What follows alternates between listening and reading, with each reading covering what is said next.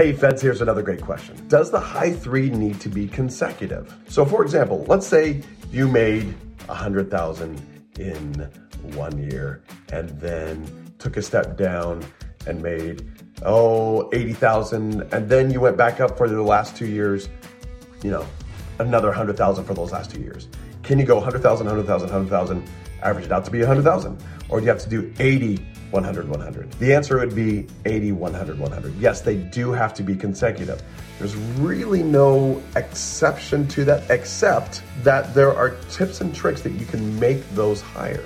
So, for example, you could move somewhere where you have a higher uh, locality pay and then get those high three years done, retire, and you've got the high three higher, and you can go live in a place that uh, is cheaper when you retire, which we all want to do right away, right?